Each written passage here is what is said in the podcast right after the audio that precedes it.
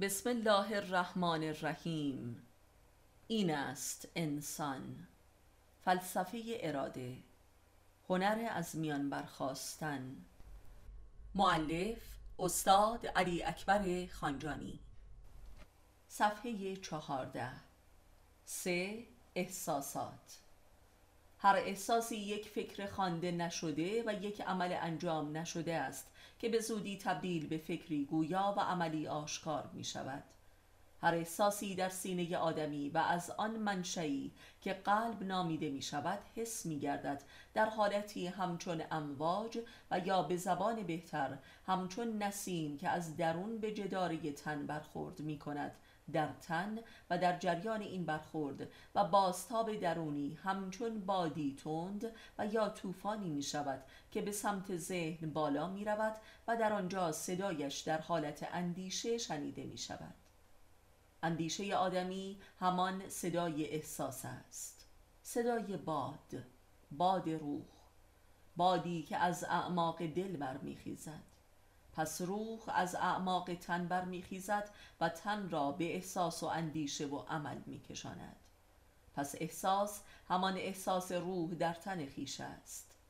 روح در سه موقعیت حضورش را اعلام می کند در اعماق تن که احساس نامیده می شود و لحظه ای هم قطع نمی گردد بر روی تن که آفریننده جمال است و تنیت را موجب می گردد و در بیرون از تن که همان جهان اشیاء می باشد و موجب عمل است. تا روح نباشد هیچ چیزی وجود ندارد و درک نمی شود پس روح هم موجب وجود است و هم موجب رابطه بین موجودات. نخستین درک انسان از هر چیزی که وجود دارد احساس است. این احساس که چیزی وجود دارد. انسان درباره موجودیت خودش نیز در مرحله نخست فقط یک احساس دارد. احساس محض. احساس می کنم که هستم و این احساس حتی در معرفت نهایی انسان از خودش نیز چیزی بیشتر از این نیست.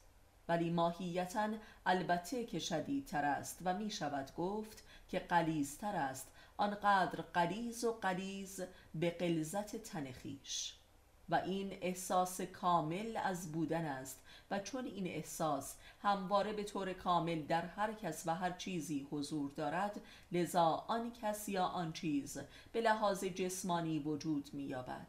پس وجود و احساس وجود هر دو امری واحد است و ناشی از همدیگر است. درجه این احساس و شدتش بی نهایت گوناگون است. همانطور که تعداد موجودات عالم نیز بی نهایت است. یک درخت آلبالو بودن درجه ای از احساس بودن است و یک قطع سنگ و یا یک سوسک و یا یک آدم درجات دیگری از این احساس است. و احساس خوبی یا بدی و احساس میل و بیزاری نیز زیر مجموعه های احساس کلی بودن است. زنده و یا مرده بودن نیز دو درجه بسیار متفاوت از احساس بودن است. و نهایتا احساس نبودن بالاترین و لطیفترین و احساسی ترین حس بودن است. و به میزانی که احساس نبودن اوج می‌گیرد همه ذرات وجود انسان و اعضا و حواسش را به احساس میکشاند یعنی روحانی می‌کند. زیرا این احساس همانا احساس از میان برخواستن است و روحانی ترین اعمال انسان نیز در این عرصه بروز می کند در احساس نبودن و مشهورترین صفت و رفتاری که در این عرصه رخ می نماید عشق است. در چنین احساسی است که احساس از اعماق تن چنان به جوش می آید که کل تن را اشباع نموده و تن را در خود غرق می کند و از تن سر می رود و به سوی جهان جاری می شود این روح است که جاری شده است. و در چنین وضعی که درون و برون آدمی جریان واحد و بلا وقفه است یعنی بین دل و اندیشه و کردار آدمی هیچ خلایی وجود ندارد. در اینجا در واقع خود تن است که از خودش جاری شده است و چنین تنی به مقام یاری رسیده است و یاریگر است و ناجی تنهای دیگر است تا روح را در آنها برانگیزد و آنها را به احساس آورد. احساس انسانی وجود انسانی یابند. احساس دل دوست داشتن است که نفرت نیز مرحله ای از آن محسوب می شود احساس ذهن همان اندیشیدن است و احساس هر عضوی از بدن در کاری است که از آن سر می‌زند. پس هر احساسی یک نوع کار است و هر کاری بازتاب احساس وجود است.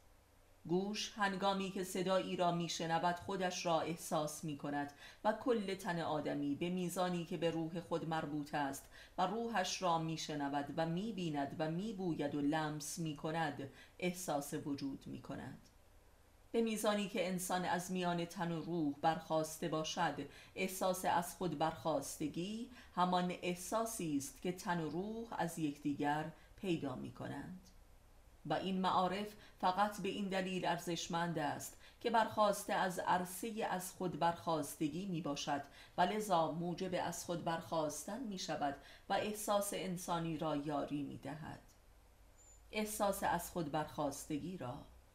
هر سخن و کرداری که از عرصه از خود برخواستگی نباشد کسی را یاری نمی دهد زیرا نمی تواند در دیگران احساس انگیزی کند. زیرا خودش از جنس احساس نیست و یا احساسی بسیار ضعیف و ثقیل است که نمی‌تواند جاری شود و به دیگران برسد و لذا در خودش میماند و تبدیل به خشم می شود و به ناگاه چون پتکی بر دیگران فرود می آید و آنها را نیز سخت و سقیل می سازد و گاه آنها را می شکند در حالی که خود نیز شکسته می شود از فرط خشکی.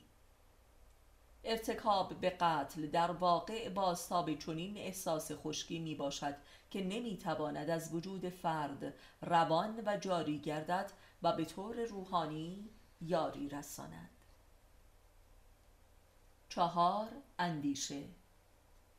اندیشه آن عرصه ای از ارتباط تن و روح است که در آنجا به مذاکره و مشاوره می‌پردازند تا با یکدیگر به تفاهم رسیده و دست به عمل بزنند یعنی آشکار شوند. اندیشه محصول این گفتگو می باشد اندیشیدن تماما یک دیالوگ است. دیالکتیک است. در هیچ عرصه ای از وجود انسان تا این حد دوگانگی تن و روح درک نمی شود گفتگویی که از زمزمه کردن و در گوشی سخن گفتن آغاز می شود که گاه در همین مرحله توافقی حاصل شده و رفتاری رخ می دهد و گاه هم به جدال و عربده کشیده شده و فرد نمی تواند دست به عملی قاطع و ارادی بزند. هرچند که در همین جریان مجادله خواه ناخواه کرداری پدید می آید که در رابطه با دیگران و حتی اشیاء محیط ماهیتی جدلی دارد. اندیشه عرصه پیدایش اراده است. اراده به عمل. این واقعه حتی در غریزی ترین رفتار لحظه به لحظه آدمی آشکار است. نشستن و برخواستن غذا خوردن خوابیدن تلویزیون تماشا کردن و یا روزنامه مطالعه نمودن و یا قلم زدن و قدم زدن و امثالهم. پس آنچه که تصمیم و اراده نامیده می شود و انتخابی را موجب می گردد محصول میزان موافقت بین تن و روح در میدان گفتگو می باشد و کردار و انتخاب هایی که حاصل عدم توافق در گفتگوی بین تن و روح می باشد همواره مردد و مسترب و دوگانه است و تناقض آفرین می باشد یعنی تن و روح در عرصه چنین اعمالی از یکدیگر جدا می شوند و در تقابل با یکدیگر قرار می گیرند و فرد به میدان این تقابل می آید تا در آنجا آنها را به صلح و سازش برساند ولی همواره ناکام می شود زیرا انسان هرگز بر اعمالی که از او صادر می شود احاطه ندارد. فقط با اعمال توحیدی خود که محصول توافق بین تن و روح است موافقت می کند و آن اعمال را از خودش می خاند و به همین دلیل از آن منزه است و به واسطه آن ارتقاء می یابد یعنی از میان برمیخیزد تا تن و روح در عرصه اندیشه به گفتگویی دوستانه تر برسند. ولی انسان همواره در گیر عمل دوگانه خیش است و چون نمی‌تواند آن را یگانه سازد لذا به ریا می‌پردازد یعنی آن عمل را مخفی می کند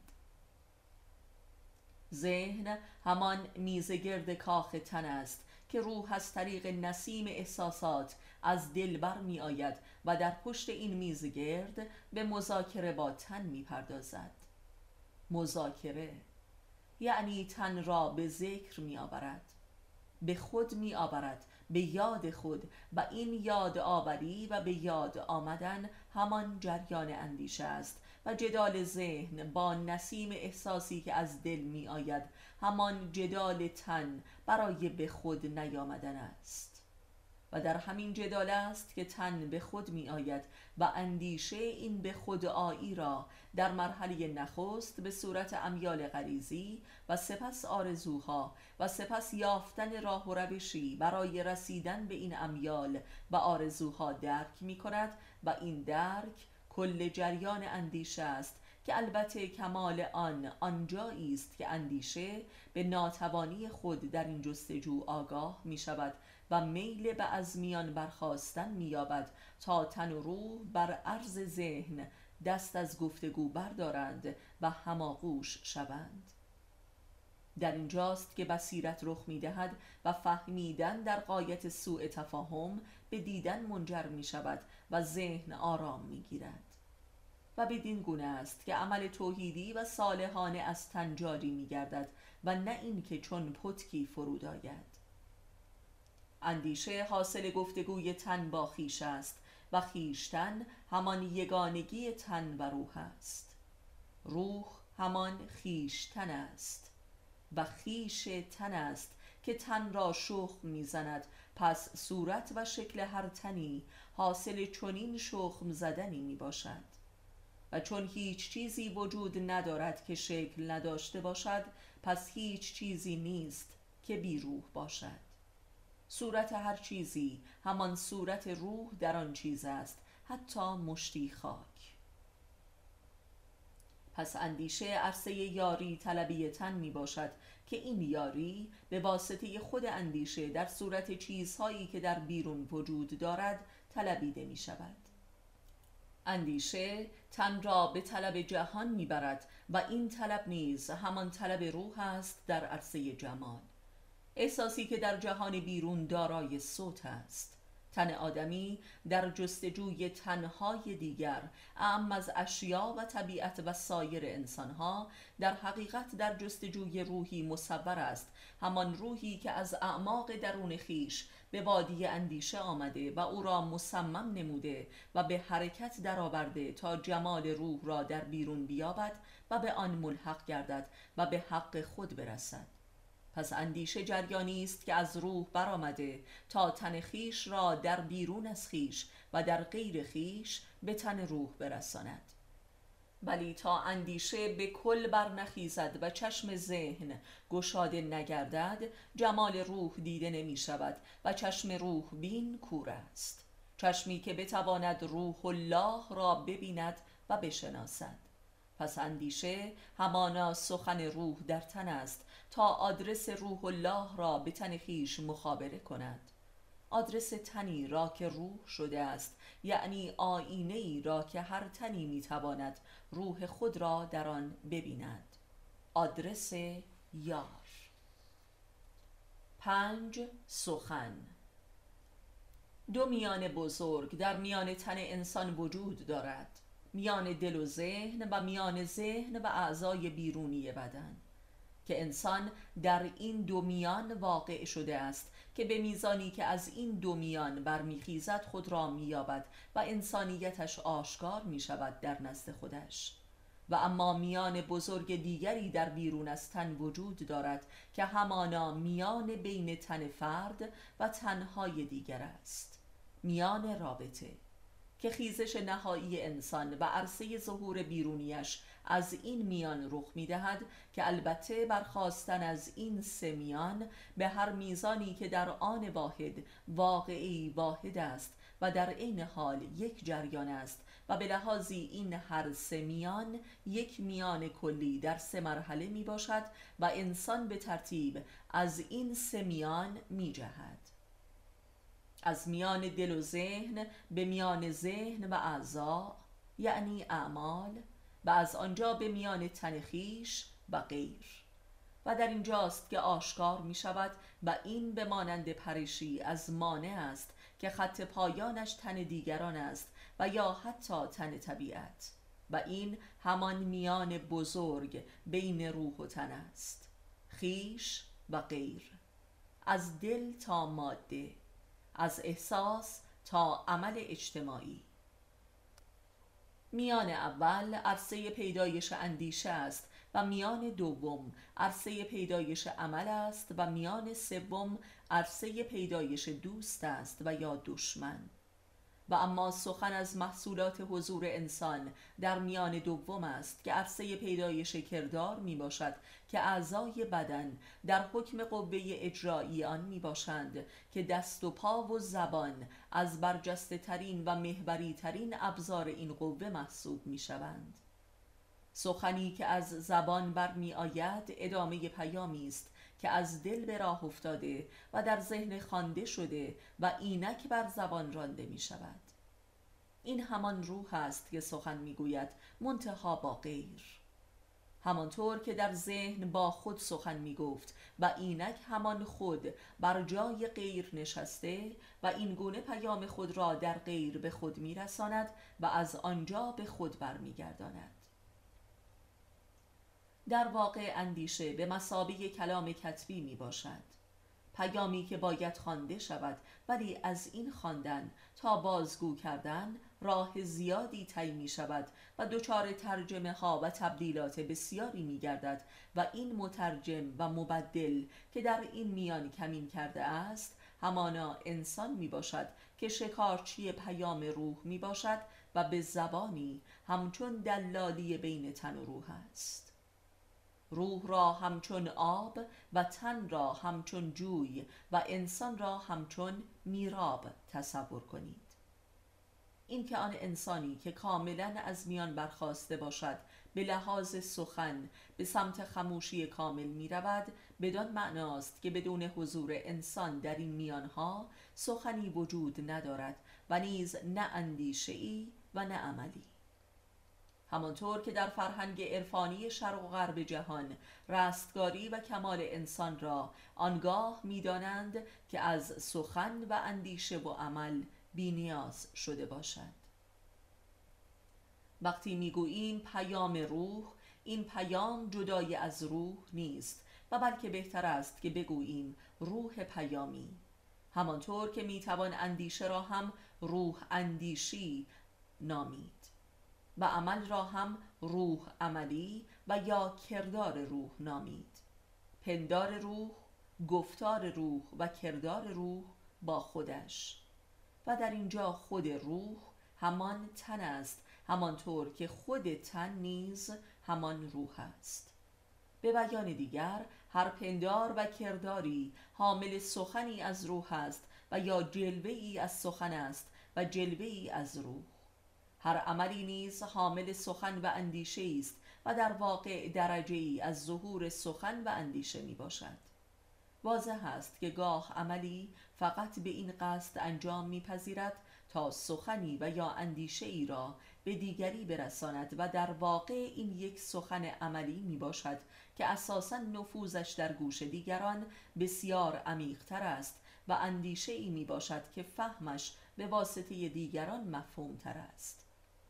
و بلکه نهایتا به واسطه خود گوینده و کننده عمیقتر و مفهومتر دریافت می شود یعنی اینکه نهایتا هیچ کسی احساسی ندارد مگر برای خیشتن و اندیشه ای ندارد مگر درباره خیشتن و پیامی ندارد مگر با خیشتن و کرداری ندارد مگر در رابطه با خیشتن.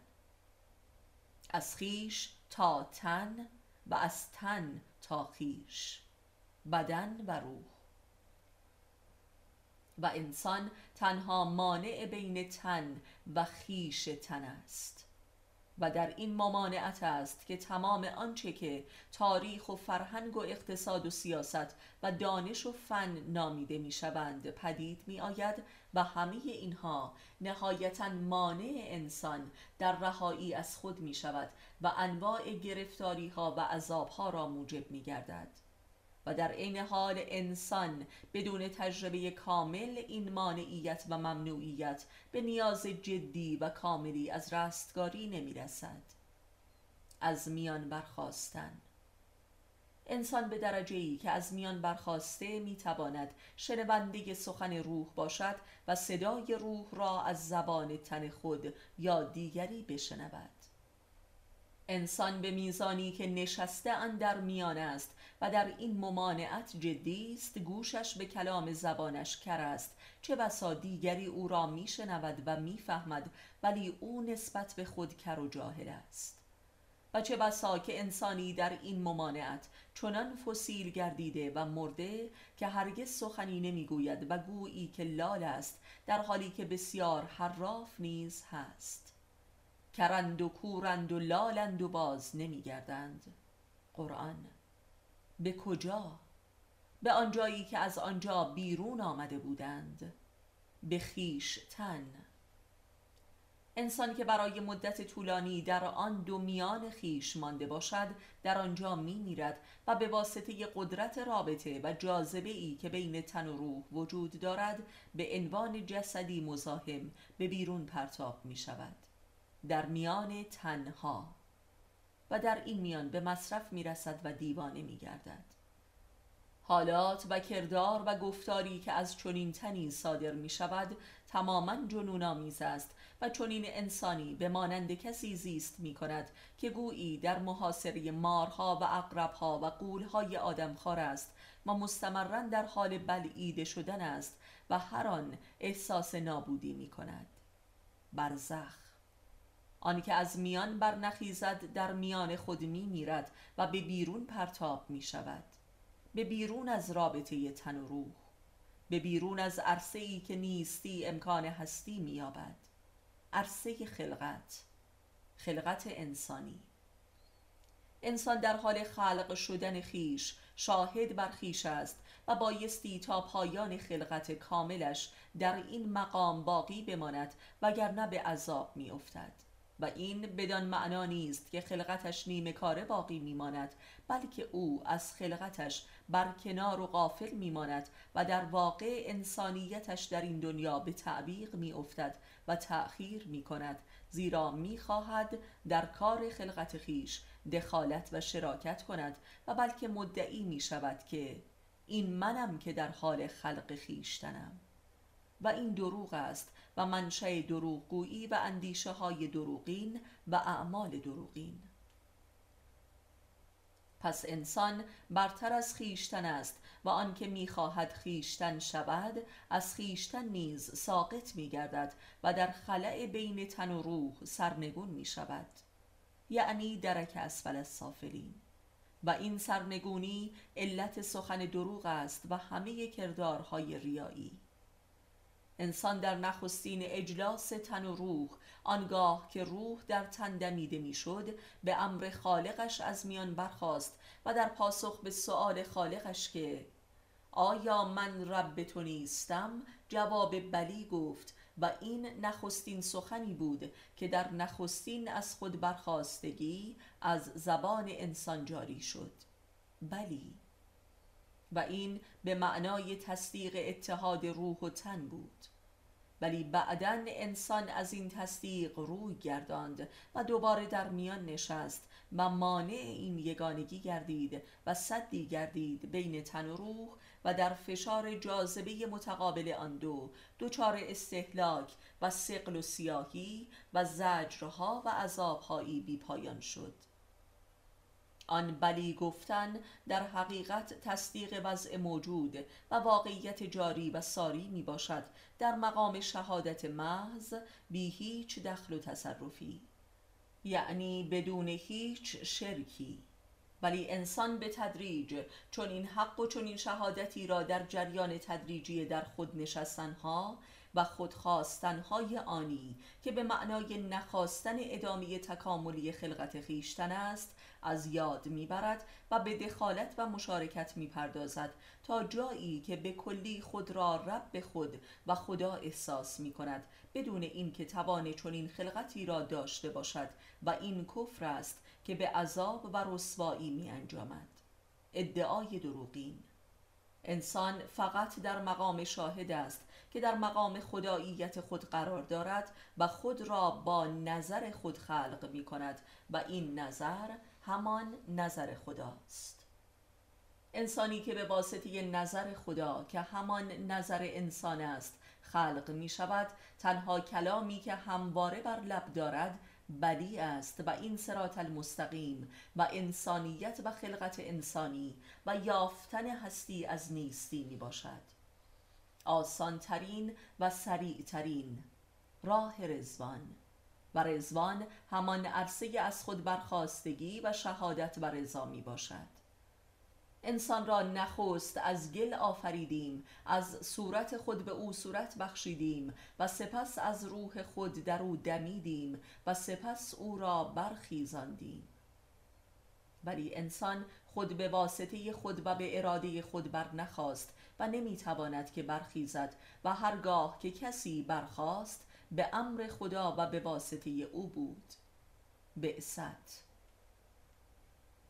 و به تدریج انسان بلی را از یاد برد و به نه و نهایتا به این سخن رسید که هیچ خدایی نیست مگر آن خدایی که نیست. لا اله الا الله. و این قایت آن نه بعد از بلی می باشد که تحت سیطره نبوت ها در وجود فرد و نیز تاریخ بشری جبران رخ می نماید و فقط خود نبی است که در هر دوره ای از آن مبرا می باشد زیرا درجه ای از روح الله را در تجسد بشری بر روی زمین یافته است یعنی امامی را در درجه ای از امامت. پس لا اله الا الله در قایت کفر است که از زبان جاری می گردد و این به معنای شکست کفر و اعتراف جبری به وجود خالق است. خالقی که در نظر کافر وجود ندارد و این کفر ایمان است و ایمان کفر. و این اعتراف به وجود خدای قایب است و نه شاهد و حاضر و ظاهر. این به معنای همان به تعویق افتادن خلقت انسانی است که فقط با مرگ جبران می شود و برای همین است که پیامبر اسلام میفرماید که بی امام کافر است. نبی آن برانگیخته شده و از میان برخواسته است تا روح بتواند از اعماق قلبش مستقیما به بدنش برسد و از بدنش آشکار گردد. و لذا کلام او همان سخن روح است بی هیچ واسطه ای و گاه این ظهور روح از تن تا آنجایی است که نبی می‌تواند جمالش را نیز دیدار کند. جبرئیل و یا روح الامین و یا روح القدس. و تا آنجایی که به واسطه اخبار می‌دانیم که فقط دو نفر بودند که با جمال روح دیدار کردند حضرت مریم و حضرت محمد صلی الله. و این روح تا مدتها در میان مردم حضور دارد و رحمتی عظیم برای مردم می باشد و آنگاه که دوباره به تن نبی باز می گردد او دیگر نبی نیست و بلکه امام است. و از اینجا نبوت به پایان می رسد و دور تاریخی و وجودی ایمان کافرانه و نسیه و شعار لا اله الا الله کامل و ختم می گردد زیرا زین پس خدا از وجود امام آشکار در میان خلق حاضر است با صورتش و بی هیچ سخنی. او همان انسانی است که مطلقا از میان برخواسته است و خدا در آن میان نشسته است. این است انسان. انسان همان هو است که اینک از پرده غیب بیرون آمده است زیرا من و تو که همان تن و روح است یکی شده است و این یکی شدن همان او است. اویی که در هر چیزی حی و حاضر است و دیگر خود نیست بلکه جهانیت است و این همان انسانیت است. انسان به درجه ای که از میان تن و روح برخواسته گویا و شنواست و هر کلامی را که از زبان جاری می شود همان کلامی می یابد که باید گفته شود زیرا کلام تبدیل نشده روح است. شش حواس. احساسات، اندیشه ها، گفتار و اعمال جملگی صادرات روح از ترمینال تن است. صادراتی که دوباره در یک گردش جادویی در جهان به مبدع خود باز می گردد که در این رجعت یا به واسطه انسان تصدیق می شود و یا انکار می گردد بلی یا نه. و اما دروازه های ورود در این رجعت چه هستند؟ حواس لامسه، چشایی، بویایی، شنوایی و بینایی. و هر یک از این حواس جنبی از این رجعت را پذیرا می شود و این همان روح است که از پنج راه و به پنج حس دوباره به تن بر می گردد و تن را تغذیه می کند یعنی تن را زنده می کند و زندگانیش را تأمین می نماید و به زبان دیگر روح در عرصه بیرون از تن تبدیل به غذایی قابل مصرف برای تن می شود و به سوی تن می آید و به زبانی دیگر تن در ظهور خیش در جهان بیرون. تبدیل به روح می شود و به سوی خود باز می گردد که به واسطه اعضای متفاوت برداشت متفاوتی دارد. لمس گوش همان صداست. لمس چشم همان نور است و رنگ است. لمس بینی همان بوست و لمس زبان همان مزه است. و لمسی که به واسطه پوست انجام می شود سطحی ترین نوع لمس است در حالی که آن چهار لمس دیگر عمیق ترند بر حسب ظاهر نیز آن چهار حواس دیگر همچون چهار شکاف یا گودال هستند و به نظر می رسد که هر یک از این حواس درجه ای از بینایی و نیز درجه ای از بویایی و چشایی می باشد بدین ترتیب می توان دو حس دیگر را بر این پنج حس افزود. حس تنفس که در واقع همان لمس عضوی بسیار عمیقتر و گودالی عمیقتر برای لمس هواست. و این عضو درونی ریه می باشد که هوا را لمس می کند و این لمس از همه لمس های دیگر واجبتر و اصلا علت العلل سایر لمس هاست زیرا موجب زنده ماندن است. و اما حس دیگر را که می توان حس شهوانی نامید به واسطه آلت جنسی انسان انجام می شود که مربوط به لمس فرد از جنس مخالف می باشد لمس کردن انسانی دیگر. که البته اعضای دیگری نیز در این لمس انسانی از انسان دیگر می تواند دخیل باشد و کلا کلیه آن حواس پنجگانه در این لمس شهوانی به شدت مشارکت می نمایند و شاید اشد کار کرده حواس در این عرصه باشد که متحدن به کار می آید این حس نیز حسی بسیار عمیق است و دریافت بسیار عمیق روحی را موجب می شود که در ظاهر و معنا نیز در مقاربت جنسی مفهوم می باشد و لذا می توان گفت که رابطه جنسی ماهیتا می تواند عرصه شدیدترین تداخل تن و روح و حتی یگانگی آنها باشد زیرا در این رابطه هر یک از طرفین طرف مقابل را به مسابه روح در آغوش می کشد و به زبان دیگر هر یک از طرفین به واسطه روح خود دیگری را دربر می گیرد بنابراین حس شهوانی هم جامع سایر حواس است و هم شدیدترین نوع حس نیز می باشد جامع ترین و عمیق ترین لمس تن از روح و یا لمس روح هستند و یا لمس تن تن و یا لمس روح از روح. و لذا در چنین حسی است که انسان به طور غریزی برای لحظه ای از میان برمیخیزد لحظه ارزاع جنسی. اگر دقت کنیم هر عضوی از بدن انسان چه عضو بیرونی و چه درونی حسی خاص خود را دارد و بدین ترتیب ده ها حواس داریم. مثلا حتی حس لامسه دست و پا و پیشانی و گردن هر یک به کلی متفاوت است و حتی لمس ما از چیزی واحد از طریق هر یک از نوک پنجه های دست فرق می کند و همه اینها درجات لامسه است و درجات حس کردن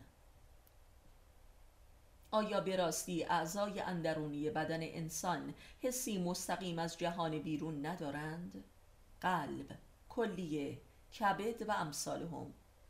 با اندک دقتی در حال ارتباطی خود با جهان بیرون جواب این سوال را مثبت میابیم به طور مثال وقتی با چیزی و یا کسی و یا واقعی مواجه می شویم قلب ما به تپش می افتد و یا مثلا به ناگاه احساس شدید ادرار می کنیم و این به معنای حس مستقیم قلب و کلیه ما از جهان بیرون است.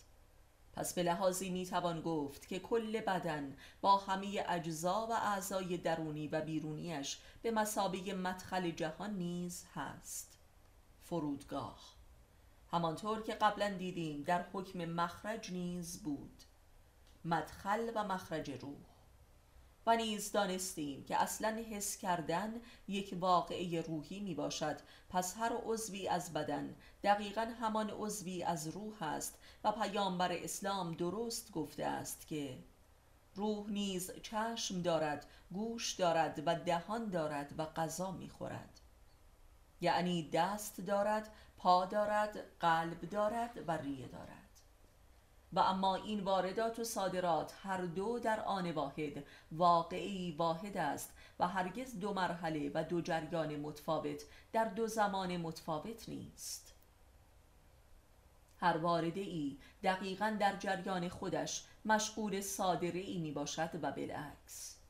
هر دیدنی همان دیده شدن است و هر دریافتی همان پرداخت است و این وضعیت که در فیزیکی ترین معنا و تعبیر ما از جهان همواره ما را دچار ادراکی متضاد و جادویی می سازد بدان معناست که همه چیز از روح است و تحت سیطره روح است و کلا جهان همان جهان روح است و به میزانی که تن و روح را یکی میابیم به حقیقت نزدیکتر می‌شویم.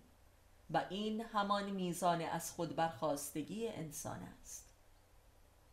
پس حواس تن همان حواس روح است و اعضای تن همان اعضای روح است و تن همان روح است. ولی انسان برتر است. روح در عرصه به خود آمدن و خود را یافتن است که تجسد مییابد و بی نهایت صورت و معنا و حس می گردد و به بیان دیگر فیزیک در عرصه به خود آمدن و خود را یافتن است که متافیزیک می شود رنگ روح، صدای روح، بوی روح، مزه روح، زبری و لطافت و پستی و بلندی روح و لذت روح و عزت روح و رنج روح و نزول و عروج روح و نهایتا تن روح و نهایتا انسان روح. خدای روح روح روح. آنچه که از طریق حواس دریافت می شود دقیقا همانی است که به واسطه احساسات و اندیشه و کلام و کردار صادر شده است. آنچه که صادر می شود از نظر انسان اساسا نامفهوم است ولی آنگاه که بازگشت مفهوم می گردد انسان بر آنچه که از دستش می رود و از او صادر می گردد آگاهی حسی ندارد و فقط درباره اش خیالاتی دارد که اساسا نادرست از آب در می آگند. حواس ما دریافت کننده احساسات نامرئی ما هستند که از ما صادر می گردند. حس همان احساس رجعت کننده می باشد که به تن باز می گردد. احساس امری یگانه و یک است ولی حواس کثیر است گویی تن روح را تجزیه می کند تا به مصرف برساند و حواس همانا کارخانجات تجزیه روح می باشند. واضح است که بینهایت رنگ وجود دارد و بینهایت صدا و بو وجود دارد و بلکه از هر رنگ واحدی نیز بینهایت نوع از آن رنگ وجود دارد. در بی نهایت طیف و بی نهایت نوع شیرینی وجود دارد و بی نهایت شکل وجود دارد همانطور که بی نهایت صورت از انسان وجود دارد و بی نهایت نوع احساس درباره چیز واحدی وجود دارد و بی نهایت مزه از خوراکی واحدی در نزد بی نهایت انسان وجود دارد. و این لامتناهی بودن روح است که در شمارش بی نهایت می آید تا درک شود در بی نهایت تن در عالم هستی. پس هستی همان هستی روح است و تن همان رجعت روح به خودش می باشد و حس تن همان حس هستی است. و انسان به میزان از خود برخواستگی است که حس هستی را مییابد و هستی لامتناهی را در دلش احساس می کند و به واسطه حواس به دست می آورد و هستی دار می شود پس گوشی باید به وسعت و عمق عالم هستی و چشمی نیز و بدنی نیز.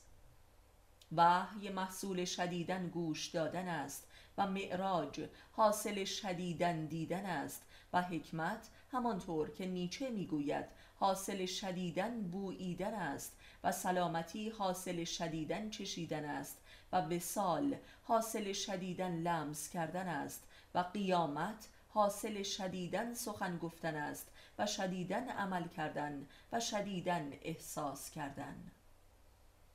و خدا همان شدیدن بودن است و فنا همانا شدیدن دوست داشتن است و همه اینها حاصل شدیدترین از خود برخواستن است.